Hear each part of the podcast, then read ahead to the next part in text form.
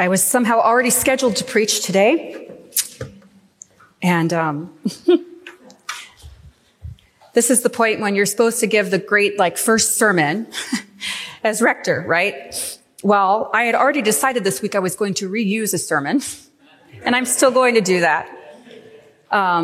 Before I start, I just want to say, I'll say I have many things I want to say. What I want to say right now, before I preach, is news like this can bring up a whole flood of feelings, a whole flood, and they do for me. So I just want to normalize that, I guess. Say, Lord, we've been through a ton. It's normal for it to be many feelings, many experiences that we've had. Those are welcome here. And Lord, we invite you to speak in the midst of them, however you see fit. So as I said, I've tweaked a sermon a bit, because frankly, my brain wasn't working very well this week. But I think actually it's you be the judge, but all right. He came out of nowhere, this man called Jesus. Nowheresville, Nazareth, nowhere. One minute, I was sweating out on the lake with my brother, hauling in the fish, and the next he's just there on the shore, staring at us, looking like he'd been wandering out in the desert a while. But then he looked at us and he said, "Follow me." And we did.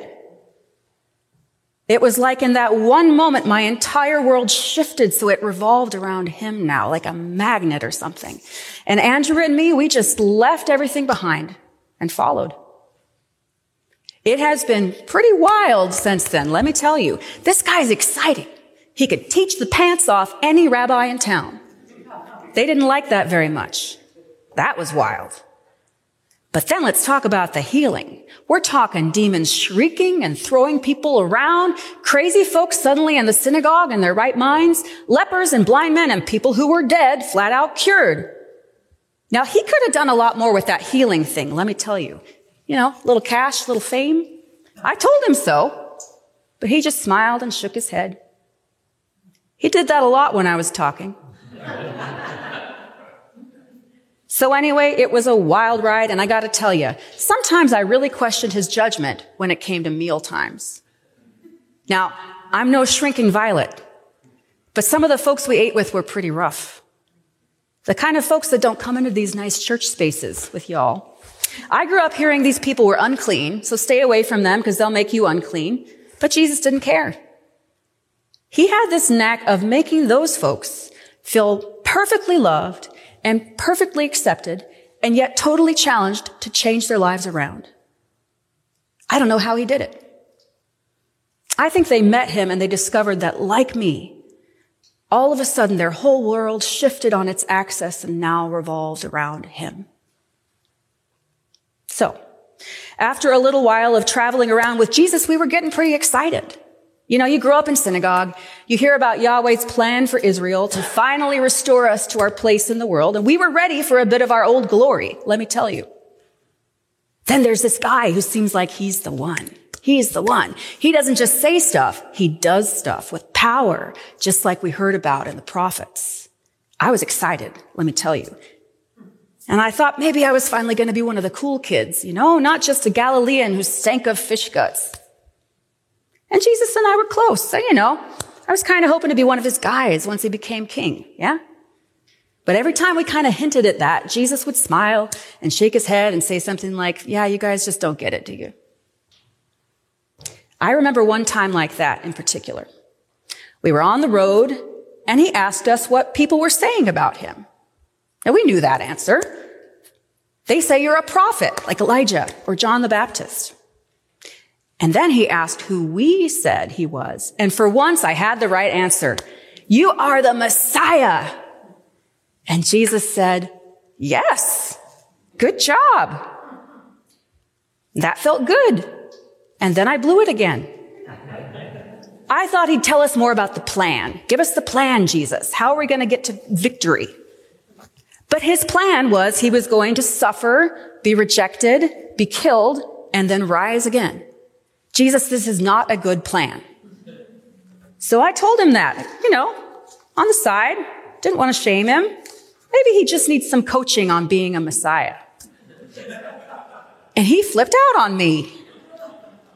He kept talking about the cross, that we'd save our lives through losing them. And it just made no sense. And frankly, I was hurt that he got mad at me. Well, then he said something I liked a little bit better. Truly, I tell you, some who are standing here will not taste death, good, before they see that the kingdom of God has come with power. Now that's more like it. Bring on the glory. Little did I know. 6 days later, Jesus got me and Jimmy and John and took us with him on a field trip. Man, the others were jealous later, I gotta tell you. He took us up this mountain with no explanation, just another time when I knew we needed to follow. It was a nice day. Why not? Well, I could never have imagined what came next. 1 minute, I was joking with John that we were going to sacrifice him like Isaac, so he better keep his eyes open for a ram.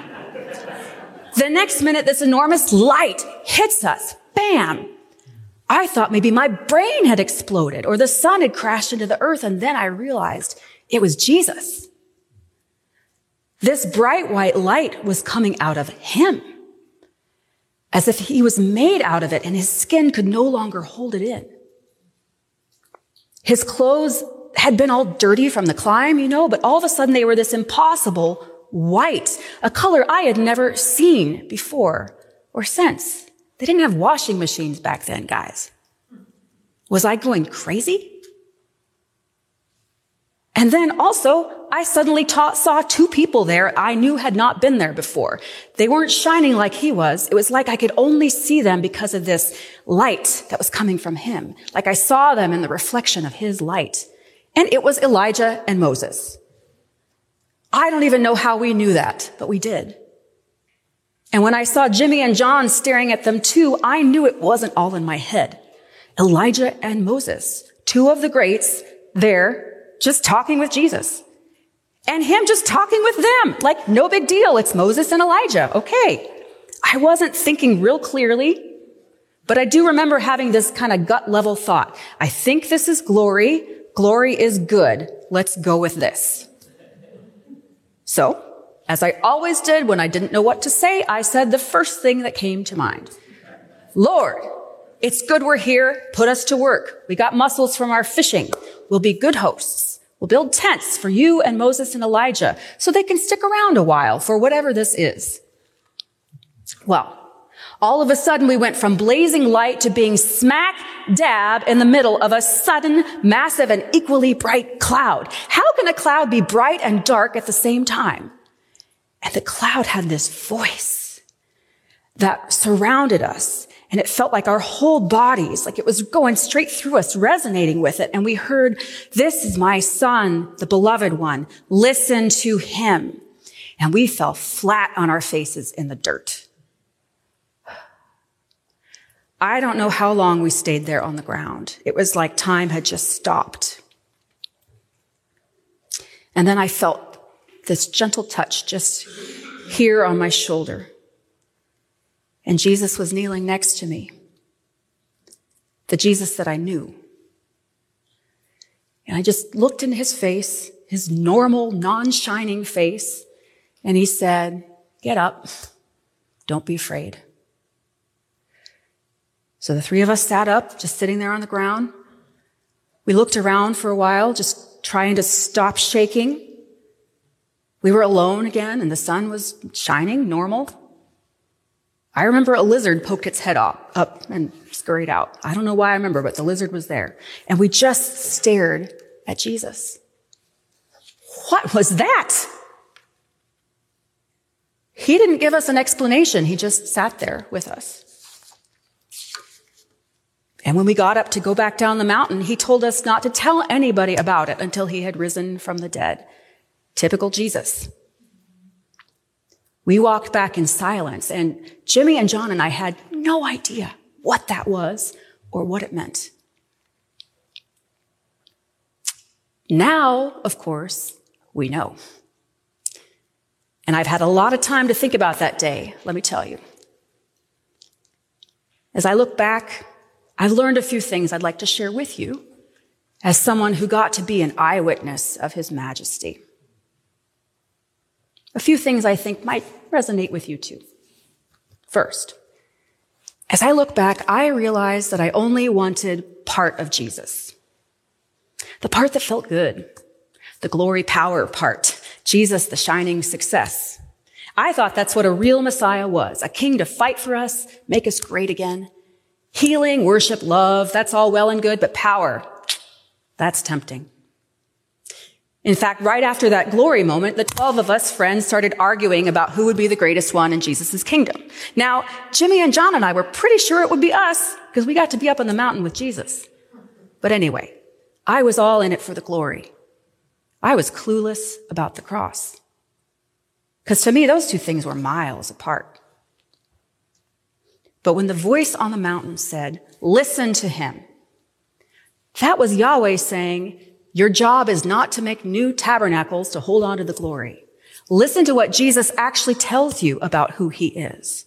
Because Jesus defines what Messiah looks like, not the other way around. And he's telling you that the glory and the cross are both who he is. All that stuff Jesus had been teaching us that we didn't understand, that I told him, stop saying that. The voice steps in and says, that. Listen to that. The glory and the cross are not opposites somehow. They are joined in Jesus. That's the full Jesus, the real Jesus, the Jesus I hadn't yet seen. Now, since then, I've met lots of people who are like me and really only want to embrace part of Jesus. You might have met some of these folks, too. Some like Jesus the teacher, not Jesus the savior, or the other way around. Some like the Jesus who calls people whitewashed sepulchers, but not the Jesus who won't snuff out a flickering wick or crush a bruised reed. Some likes the Jesus who dies for sins, but not the Jesus who challenges oppression, or again, the other way around. And I have met lots of people who, like me, want to skip over the suffering. I'll follow you, Jesus, but only if it's not too hard. Not if it touches my money. Not if it challenges my desires, not if it means I've got to endure the same kind of stuff you did. Well, take a page from me. If you don't live the suffering, you don't know the glory. There is no better way than the way of the cross. Well, at the same time, I've also met people who are so focused on suffering, their own or that in the world, that they can't believe in the glory. In real resurrection now, and full restoration to come. If the truth of suffering is more real to us than the truth of glory, we still don't know the full Jesus. Because Jesus is grace and truth, death and resurrection, suffering and glory. If we only know part of Jesus, we only know part of God. For as Paul put it, yeah, I quote Paul too, the glory of God is displayed in the face of Christ. We don't know what glory is without the cross of Jesus the Christ. A second thing I've learned as I look back is that sometimes we hear God not in the light, but in the clouds. We all want the glory, or at least we think we do, but just read your scriptures. Especially the first part, guys, the big part, the guys you like, that you guys neglect this sometimes. But Jesus read those scriptures, and so did I. Anyway. In those scriptures, God is often found in the darkness, not just that blaze of glory or the light of day. I got to see the glory, and just seeing the glory, I still got it wrong. It took the voice in the cloud to truly show me Jesus. Some of you here in this community, I think, might feel like you've been immersed in that dark cloud. When you're in the cloud, let me tell you, sometimes you don't know which way is up and which way is down and where in the world you are and where anyone else is, and you can't see Jesus. Well, I'm here to tell you, in the clouds and the fog and the darkness, God still speaks who you are and who Jesus is. Just keep listening. The last thing I've learned as I reflect back on that crazy day is that taste of glory was God's gift to us. It was a grace for what was to come. And it was a grace for Jesus too, I think. Even now, as I look back, that experience on the mountain sustains me still, along with the resurrection and the ascension and Pentecost and all those other things I lived through that you all know and love. But that moment on the mountain was special to me, and I'll tell you why. As I look back, I realize Yahweh was not being subtle. There were all sorts of clues about what was really going on. We were up on the mountain. Hello, Sinai, mountain. Just read Exodus in your bulletin thing. Mountain, 6 days, cloud, Moses. Every Jew knows God had promised to send another prophet like Moses, and we were to listen to him. Elijah, the prophet who would return before God's kingdom would come. Even these crazy white clothes on Jesus. Look up Daniel 7, when the Ancient of Days takes the throne and his garments are white as snow as he sits to judge the nations. This is Psalm 2, Jesus. In that one moment, it was as if all the prophecies from the scriptures came together, like a reverse prism, gathering up all the colors and focusing them on Jesus in a single beam. Jesus as he will be when he comes to judge the living and the dead. We saw the past, present, and future all at once. That vision of Jesus' true identity, the victory on the other side of defeat, that sustained him through the dark days ahead. He heard the voice of the Father affirming who he was, just like at the baptism. That gave him the strength. You are my son, the beloved. That gave him the strength to keep doing the will of the Father, even when everyone who supported him fell away. And we did. For Jimmy and John and me, that it didn't give us the faith it might have at the time if we'd really understood. But now, I don't know what we would do without it. Because life is hard for us followers of Jesus, you know? I watch my people being tortured and killed and kicked out by family members, and well, we have all lost a lot in following Jesus.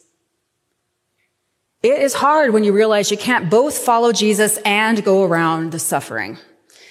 So when you feel trapped in that stuff, the suffering, the dying to self, maybe the actual dying, remember this Jesus, shining in glory, this Jesus that is to come. We've got to wrestle with the suffering, but we gotta look at the glory too. Keep that in mind as Lent starts this week for you all. Listen to the words of the suffering Son of Man, but also look to the glory of the victorious Son of God. Both are Jesus. Now, I'm a big church guy now, as you might have heard.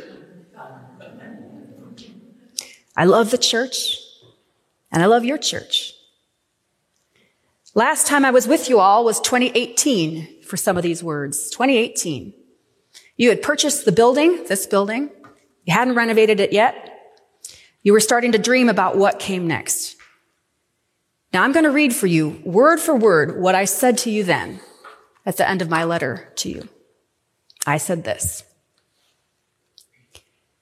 Church of the Redeemer, I can't help but wonder for you all how your journey to this place called Highwood will change you.